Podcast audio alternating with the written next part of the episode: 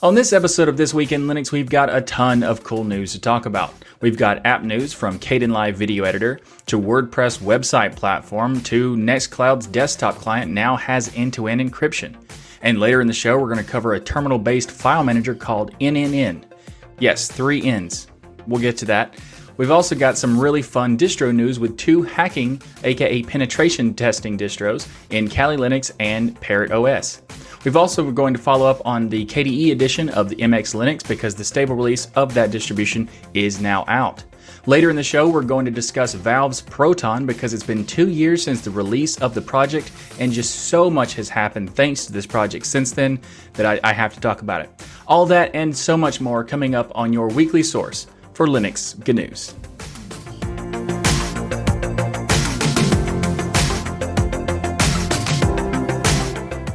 This episode of This Week in Linux is sponsored by DigitalOcean and by Bitwarden.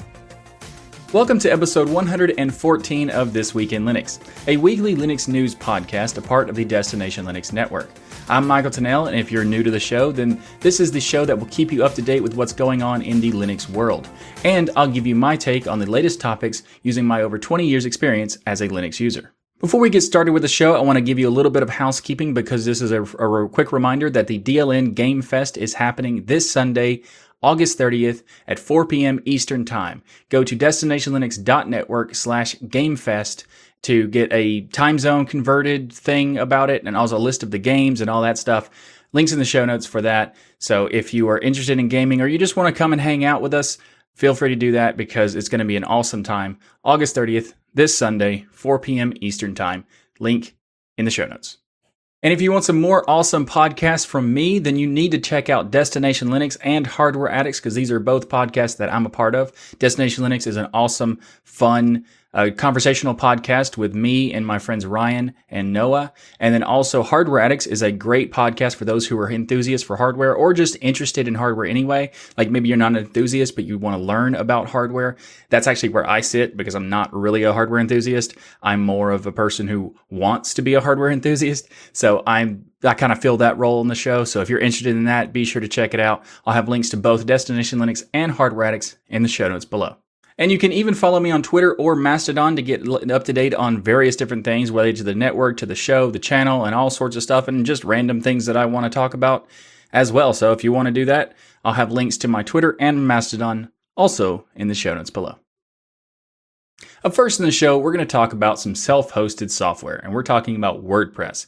So, WordPress is a way to build your own website and do it in a fairly easy way. You set up your own server, which is not that easy, but you then you put your WordPress on. Okay, the term easy is relative. So, WordPress is a really good platform for a variety of reasons, but its biggest problems are the update mechanism is not ideal but the latest version of 5.5 pretty much fixes all that, so I am super excited and we're going to talk about that. If you are interested in self hosted software, let me know in the comments below because I will add more to it in the future. It's not really the most common thing that people would want to do, so I'm not sure how many people are actually interested in it. So if you are, please let me know in the comments below. So, if you're not familiar, I am not only a podcaster and a YouTuber, but I also am a website designer and a marketer. So, I deal with WordPress and I have dealt with WordPress for over a decade. And for, that's also true with most of the other platforms that build websites like Joomla and Drupal and Ghost and Hugo. I mean, not all of that time because they didn't all exist for that whole time, but you know, a lot of time anyway. So WordPress 5.5 has been released and it has been focusing on security, search, and speed improvements. And these are all massively important things that we've been asking for for a very long time as developers. So I am super happy that they have actually implemented things that are just fantastic, which is auto updates for plugins, to be specific. If you're not familiar, WordPress is a platform that is mostly a blog based platform, but it's so popular that it's also used for variety of different websites. But the biggest issue is that in order to do those different websites, you need plugins.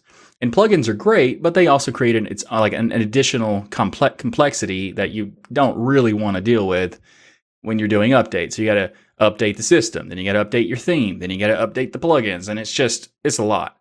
Well, this latest release of 5.5 has solved a lot of those headaches by creating auto updates for plugins and themes, which is fantastic because WordPress already had auto updates, but you couldn't auto update the platform because you need your plugins and your themes to also auto update, but so it kind of blocks that.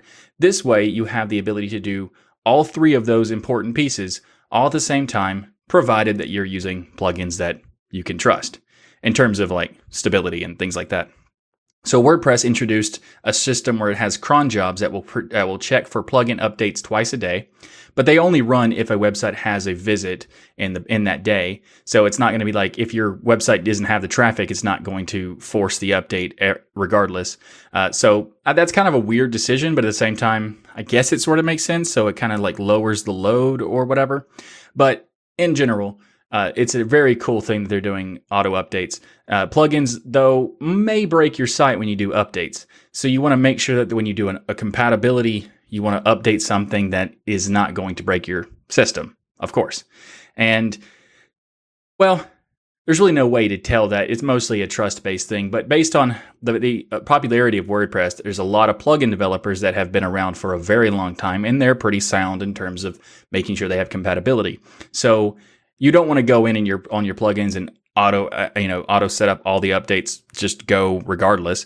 You want to make sure the ones that you actually set to auto update are ones that you are completely comfortable with that are more than likely going to be fine. Like for example if you have something like gutenberg which is a plugin made by the same people who make wordpress you're pretty much fine. So feel free to go ahead and set that for auto updates. But this is just a really cool thing that they added because it has been a very very thing very important thing that has been asked for for a very long time. So i'm super happy that they've added it. And another thing that they did was add lazy loading images, which means that it's going to load images only when the visitor scrolls to the section that has the video, the images to show. So this is really good because if you're on a phone and you have mobile data and you go load a website, it's not going to try to load all of the content underneath the screen. It's only going to start loading that content when you scroll to get to it, which is great for making it not use data for when it doesn't need it. So that's fantastic and good job on WordPress for doing that. They also made some really good improvements to search by creating auto-generated XML sitemaps that increases search engine readability, and discoverability, and ranking and all that stuff. So that's really cool. So they got improvements to security through the updates for plugins and themes on automatic structures, which is fantastic. The lazy loading of images, which is also fantastic for saving data or data connections and data uh, data allotments. There we go, allotments. And also, it's great for having this automatic generated XML sitemap, which is uh, you know more improvements that we've been asking for for a long time. But they're here, and I'm excited about that. Up next in the show is Caden Kdenlive 20.08 has been released. I told you we are going to talk about it last week, and here it is. So Caden Kdenlive is a video editor that I have been using for a very long time, and I am a huge fan of this editor. There are so many cool things about it, and the fact that you can also build your own custom workflow inside of it that modifies the way the interface looks, and also like you can do scripting and stuff like that to do automation and tons of stuff. Caden Kdenlive is awesome. But They've actually made it even more awesome with this latest release because this is a big release. Uh, so Kdenlive has introduced a new thing called layouts. So Kdenlive team now also calls them workspaces, but essentially they're layouts. It allows you to tailor the UI to the workflow that you want to do. So they have a bunch of uh, like five that are actually pre-made layouts, but you you still could create your own if you want to as well. And a cool thing about it is that you can store these in it so you can switch back and forth to your custom if you want to do that. So the types are logging, editing, audio, effects, and color. So with logging, it allows you to review your footage easily and mark things that you want to keep and delete and stuff like that. Editing is the composing on the time on the timeline, which is basically the normal way of using Kdenlive in the past. Audio it changes the layouts to give you more adjustments for sounds, for mixing, and all kinds of stuff like that. Effects makes it makes it easier to find and add and apply or edit uh, video effects and that sort of stuff. And then there's color grading, which is really cool because it makes it more obvious about how you can do like spectrogram and a bunch of other stuff for color grading of your video, which is just really really cool. They've also improved the multi audio stream support, initial step in implementing an advanced audio workflow by adding multiple audio streams that you can edit. And they've also done some other changes like zoom bars on effects panels, making adjusting keyframes easier. They've done uh, the clip, clip monitor updates, also gets zoom bars improvements, also like seeking when dragging, new layout rulers, improved overlay sizes, and a bunch more. So I am a huge fan of Kdenlive. They've done so much work, like every single release, there is just a lot of stuff to get excited about. And this one is no, nothing different. There's, just, I mean, I mean, that's a weird thing to say. There's a lot of stuff different. It's no different from the previous, making it exciting. You know what? Let's just move on because that was a weird thing to say and I don't know how to save it. So let's just go back to what's happening in Kdenlive.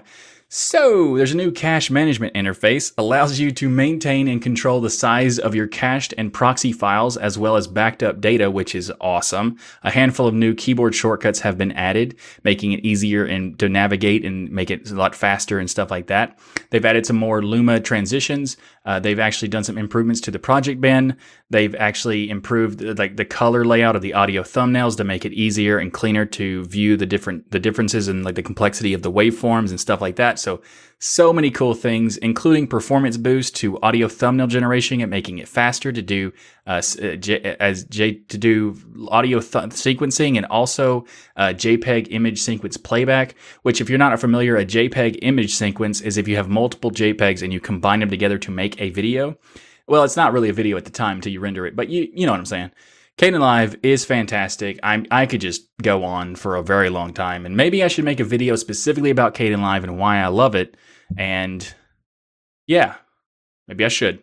Let me know in the comments below if you think I should. Up next in the show, System76 has launched the Bonobo WS Linux laptop. This is a beast of a laptop, both in the size of performance that you get and the size of the laptop. We'll get to that in a bit but it has desktop caliber components, and they said that they made a desktop with Intel i9 10900K CPU and NVIDIA RTX 2080 Super GPU, and then decided, you know what, let's put it in a laptop. so uh, that's basically what happened here. So let's talk about what's in this laptop. So we're talking about the specs first, and then we'll go back to some more stuff. But uh, first up, we got the CPU, which is the 10th gen Intel Comet Lake desktop processors, and it has three options: the i5 uh, the Core i5 10600K, the Core i7 10700K, and the Core i9 10900K, and they just roll off the tongue. That is just a smooth name. Good job, Intel. That's sarcasm for those who can't detect that. And to be clear, it's weird, in addition to it being a terrible name, it's the i9 10900K, the i7 10700K, and the i5 10600K. They couldn't even get that consistently right. They still, like, it's I will not go on that tangent. So, the other things that we're talking about is the display options. They have two different options you can get. You can get a 1080p HD matte 144 hertz refresh rate. Also a 4K UHD matte if you want to get that. All other thing they have is three different C- uh, GPU options from NVIDIA. They have the NVIDIA GeForce RTX 20 series, the 2060, the 2070 Super, and the 2080 Super. Now, the the difference between these, I don't really know that much because I'm not a hardware person. If you'd like to learn more about hardware, you need to check out Hardware Addicts and listen to it on hardwareaddicts.org. It's a fantastic podcast because you can learn so much about CPUs, GPUs, SSDs, NVMEs, uh, even cameras because we have Camera Corner with Wendy, and it's just fantastic. So check that out. And also on this laptop, you can get the like RAM that's ridiculous. You can get up to 128 gigabytes of 3200 megahertz quad channel DDR4 memory. Crazy. And the storage is also crazy. You can get up to 26 terabytes in total. There's three NVMe M.2 slots, uh, two PCIe slash SATA, and one PCIe slot. Uh, in, that's a part of the NVMe stuff. Then they also have another SATA drive or SATA storage port that you could put into a, a non NVMe storage.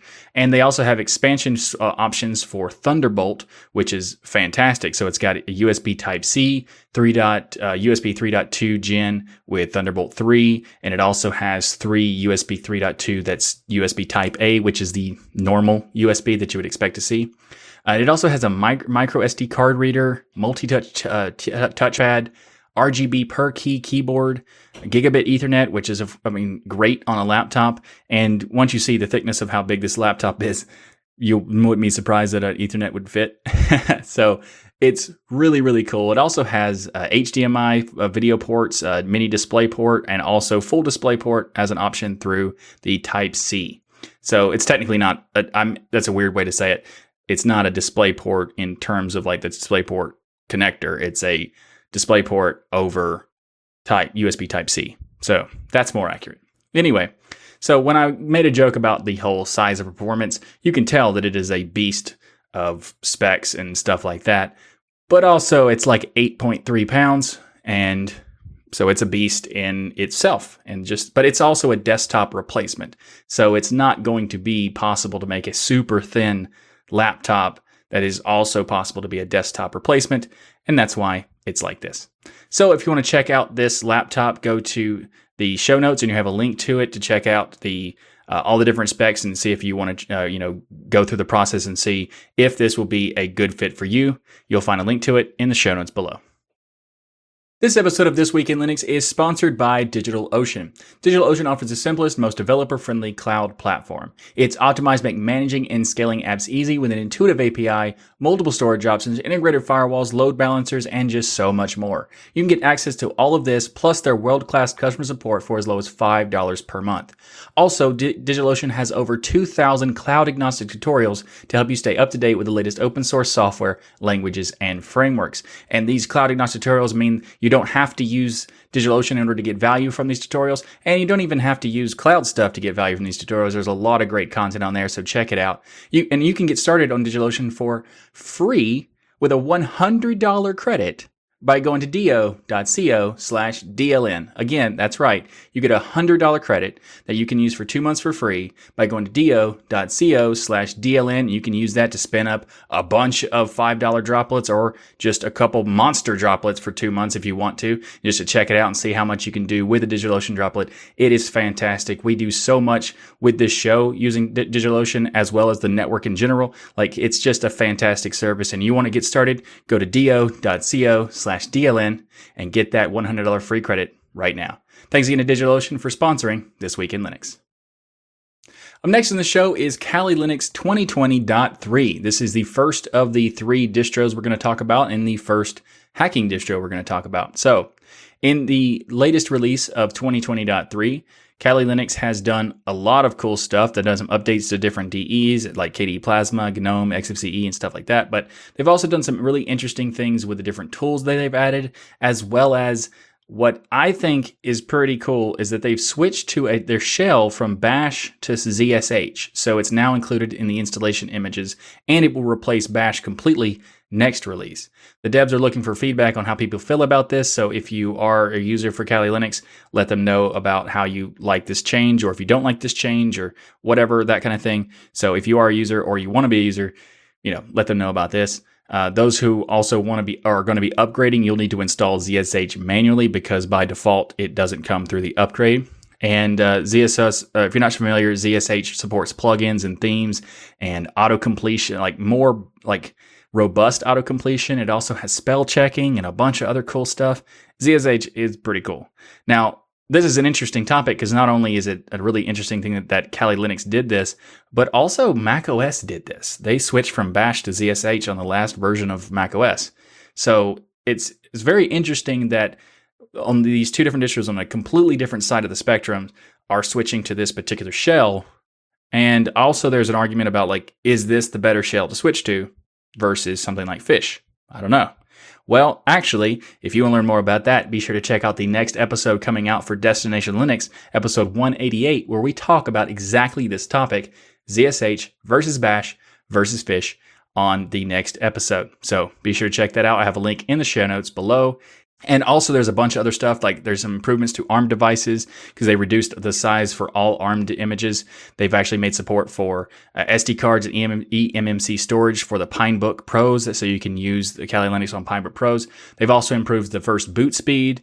They've added some more support for 2.4 gigahertz and 5 gigahertz channels for networking, and a bunch of other stuff, including a Win WinKEX, which is WSL version of Kali Linux That's very interesting. Not sure how valuable that is to have something that is supposed to be hacking Windows sitting inside of a Windows esque thing. I don't know. It is pretty interesting, and if you want to learn more, I'll have a link to the latest release of Kali Linux 2020.3 in the show notes below. Up next in the show is the latest release of ParrotOS 4.10, which is the other pe- uh, penetration testing or hacking distribution. And when I say hacking, that doesn't necessarily mean a bad thing. It can be used for good purposes. Also, of course, it can be used for bad purposes, but the, it's mostly it's built and created for the purpose of helping people make sure that their networks are secure and their systems secure and stuff like that. That's what the purpose of both Kali Linux and ParrotOS is for. Anyway, moving on. There's this is a massive update inside of ParrotOS 4.10, and it seems like a small update for the you know it's a point release, but version numbers in Linux and open source and well software in general usually doesn't make any sense. So there you go. Uh, but this is a massive update for, numerous new features, updated hacking tools, and a new XFCE edition. This also accompanies their other editions like the the flagship Mate edition and the KDE Plasma flavor. So you have three editions now. And this latest update gets it to the Linux kernel 5.7. They've also done an update to AnonSurf 3.0, which adds reliability and stability improvements. They've also done an update to Metasploit up to 6.0, and this version will, just a quick note for those who are familiar with Parrot and are using Parrot, this version will break retro compatibility with previous versions, so keep that in mind. But this is a massive update to Metasploit because it introduces end-to-end encryption in, in Meterpreter communications. It also adds SMB uh, v3 client support and improves the evasive functionality through the implementation of polymorphic payload generation routine. I don't know what that means, but that's what they say it's what it's doing. So there you go. anyway, ParrotOS is a really cool distribution for hacking because of two reasons. One, it's just good, it's just cool. Like hacking distributions are cool in general, but at the same time, it's a really nice looking distribution. It's very nice. It's they also have a home edition in, a, in, in as well as the the hacking edition. So you can use the home edition as your main distribution and also have the hacking one available to you whenever you need it to be, which is a very important thing because a lot of people use these distributions for their main daily driver. And unless you're a professional hacker, you should not be doing that because there's a lot of security possibility issues when doing that with these these different distros because the purpose of these distros is to not really keep you protected. A lot of people think that because they're hacking tools that they're somehow more protected than others. And that's not the case because they actually open up certain things to make it make some of the applications and some of the tools work better. So you shouldn't use it as your daily driver. And you shouldn't use Kali Linux as your daily driver or anything else that's based on hacking. But it is pretty cool that ParrotOS has a home edition, so you can use that as your daily driver if you want to. So that's pretty interesting. If you'd like to learn more about Parrot OS and as well as Kali Linux, I have links to both of those in the show notes below. Up next in the show is some really, really interesting news and some really cool news for people who use Nextcloud because the Nextcloud desktop client gets end-to-end encryption. This is a this probably one of the most requested features for Nextcloud ever, which is really cool that they've added it. So this new interface for the desktop makes uh, Talk and other apps on the next the Nextcloud server easier to access for desktop users. The new interface with a deeper integration of Nextcloud Hub and the desktop experience for users. System tray icon pop-ups. A new menu shows list of events on the server uh, and uh, top user account information, and also uh, links to files and talk and a bunch of other stuff. Just a lot of improvements. Also, in the file manager, a right-click on a document now gives the option to edit directly in the online Office document editor in editor in Nextcloud, which is really nice. Is an improvement to the convenience, and of course, the enterprise-ready end-to-end encryption is what this is very, very, very cool. Uh, this is basically the first vendor to offer an enterprise grade end-to-end encryption solution designed with file sync and sharing in mind, they say. Supported in the latest releases of our Android and iOS file clients, as well as the desktop client version 3. they say that the desktop client and mobile clients offer a per folder uh, per folder compatibility to enable location encryption, whereby all files, as well as their names and metadata, are securely encrypted. They also say that the advanced key handling with cryptographic identity protection in the form of server signed certificates facilitates easily adding new devices. They say also in a future release that the scheme will allow for the secure, secure end-to-end encrypted sharing with other users. So they don't have the sharing yet, but this is the the, the first edition of Nextcloud to have end encrypted that has been people been wanting that for a long time. So you know you already self-host the so- the software and you already have the servers on your stuff, but at the same time, just in case someone gets in your server, it can now be encrypted. So they'd have even more barriers to get to your data, which is fantastic. So uh, I'm a big fan of Nextcloud. I've been using it for a very long time in terms of like overall file syncing, but I also recently, with like a few months or so, I don't even know how long it's been. It's not been that long, maybe a couple months, uh, whatever.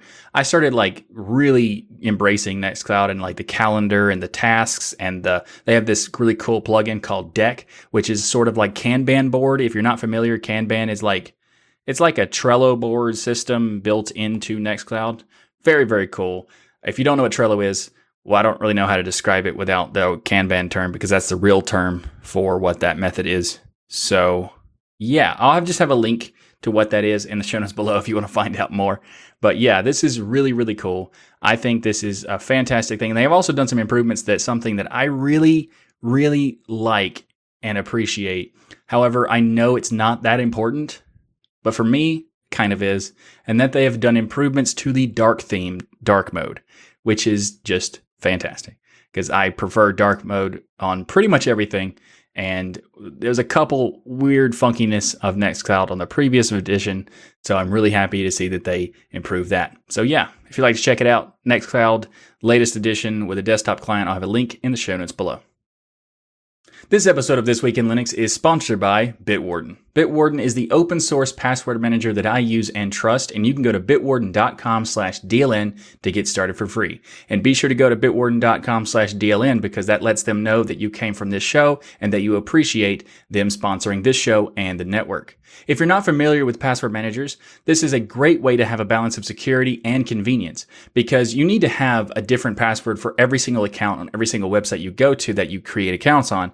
Because if you reuse passwords, the more and more you reuse reuse the password, the less and less secure those passwords are. So you don't want to reuse any passwords, but that becomes a giant nightmare of how to keep up with them, how to create them, and all that. Well, Bitwarden solves all of that for you, and it does it with open source software that's right. So you get a password generator, you get a password vault, you get autofilling of passwords. They work it works on mobile, desktop, browser plugins and even the command line. So much awesome stuff. And like I said, it's an open source software. You can even self-host the server. That's how amazing Bitwarden is. But you don't really have to self-host the server because of the security system of Bitwarden is fantastic and does it locally on your computer. So you don't have to worry about whether you should trust them enough to self-host it or not because you can easily trust them because the way they structure their security is that it's all on your computer before it even gets to them. So that's a fantastic approach and I love it. And in addition to that, they even do security audits that so they, ha- they hire third party firms that will check the security to make sure it is up to par and it's the best it can be,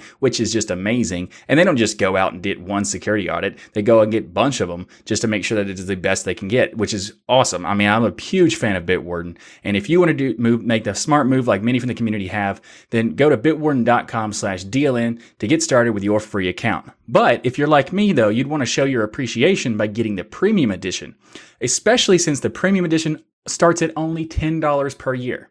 That's right, $10 per year, you get a gigabyte encrypted file storage, two step login with YubiKey, Duo, U2F, Vault Health reports, uh, temporary one time password authenticator storage and generation, and so much more, including priority customer support and a bunch more and you just need to go check it out. And if you're like me, you want to show your appreciation by getting that premium account because it's just a fantastic piece of software, and I think you'll love it.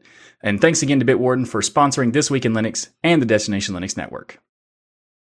Up next in the show is a topic that I am just super excited to talk about, and that is Proton is now two years old. It is the second anniversary of Proton, and if you're not familiar, Proton is a compatibility layer for gaming built by Codeweavers with funding from Valve. It's a fork of Wine, and it does a lot of cool stuff. It made it possible for thousands of games to be playable on Linux, and it is just it's just amazing work. Thank you so much, Proton team, for doing this. It is fantastic. But first of all, let's just talk about what Proton is. So it's a compatibility layer that allows you to run Windows games on Linux. It essentially like converts the API calls from the Windows specific API calls and makes it work on the Linux API calls through Vulkan and stuff like that.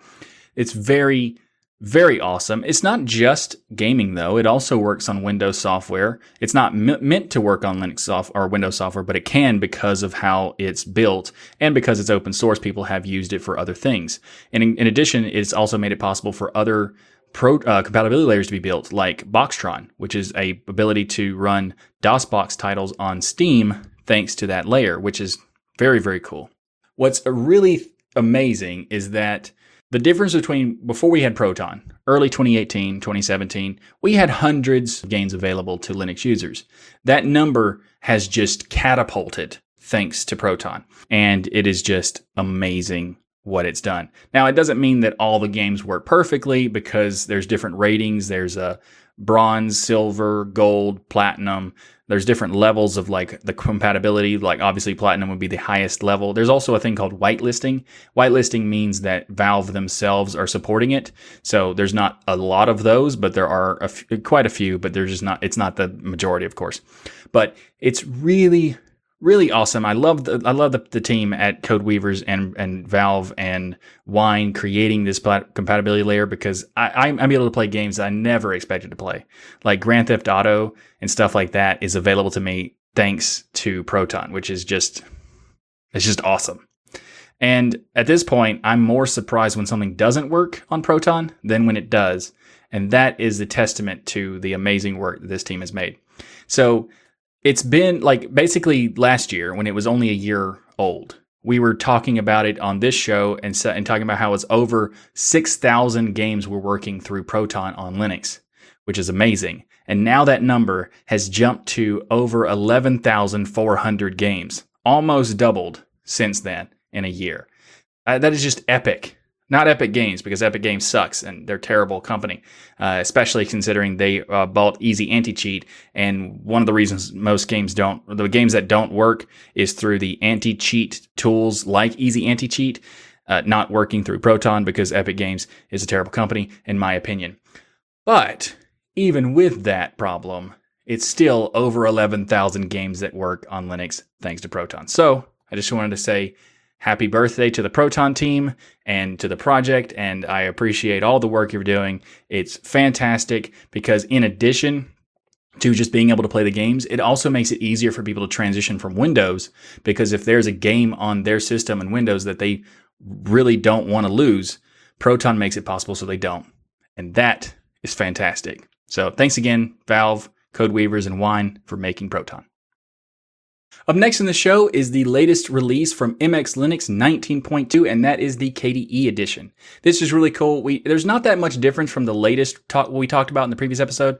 It's just this is now no longer a beta. This is a full uh, stable release, and it's thanks to their Hardware Advanced Support Edition or the HAS branch that has a 64-bit only. It's live bootable and all that stuff, but it has the the only thing that I want to give you a little bit of a caution. Like I'm a huge fan of MX Linux. They do a lot of cool stuff.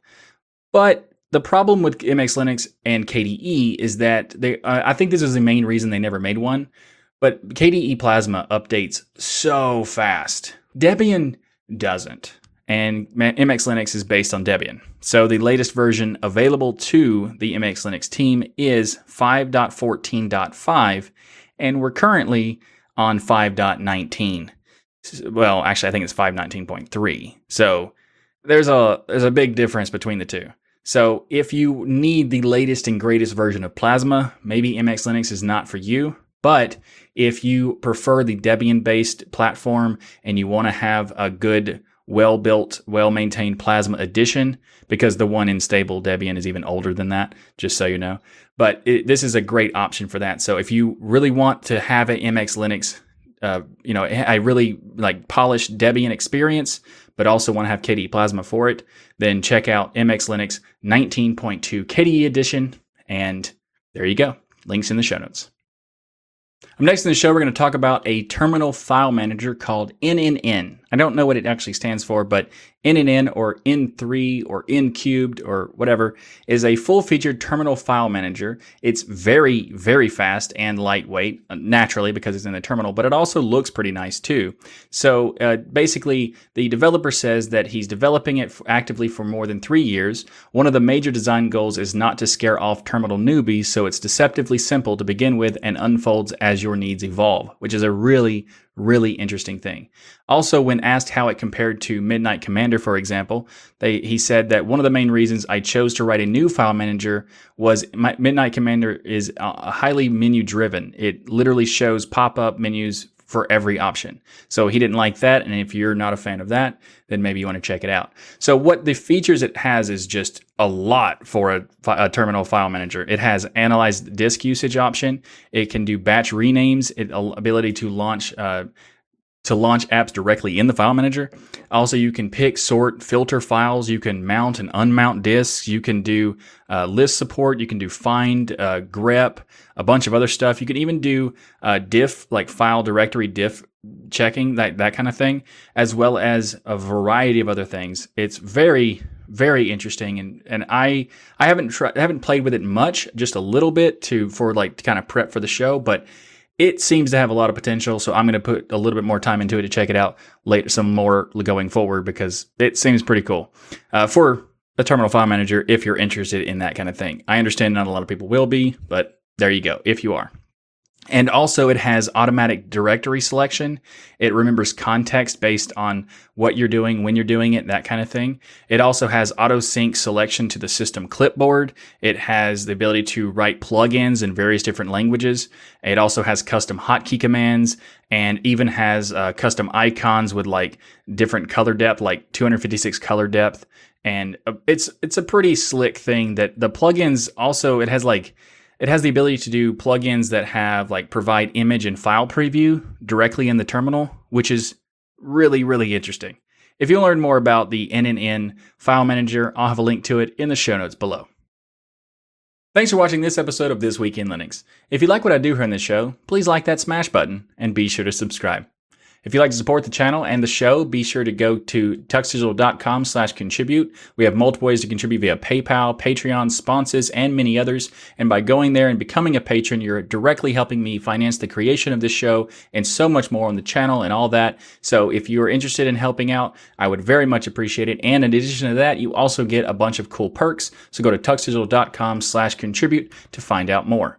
Or you can order the Linux is Everywhere t-shirt by going to destinationlinux.network slash store and checking out the awesome stuff there, like the, the Linux is Everywhere t-shirt, as well as this awesome Destination Linux shirt, if you can see it in the video version. If you're not watching the video version, well, Go check it out at the destinationlinux.network slash store to see what it looks like.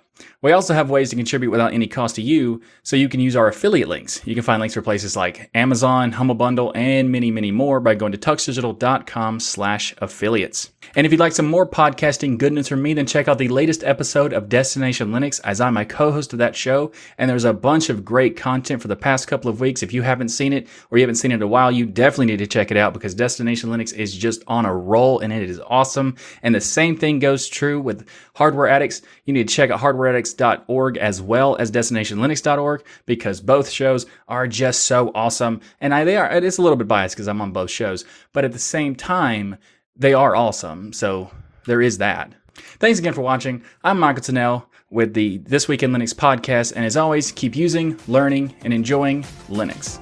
And I'll see you next week for another edition of your weekly source for Linux good news.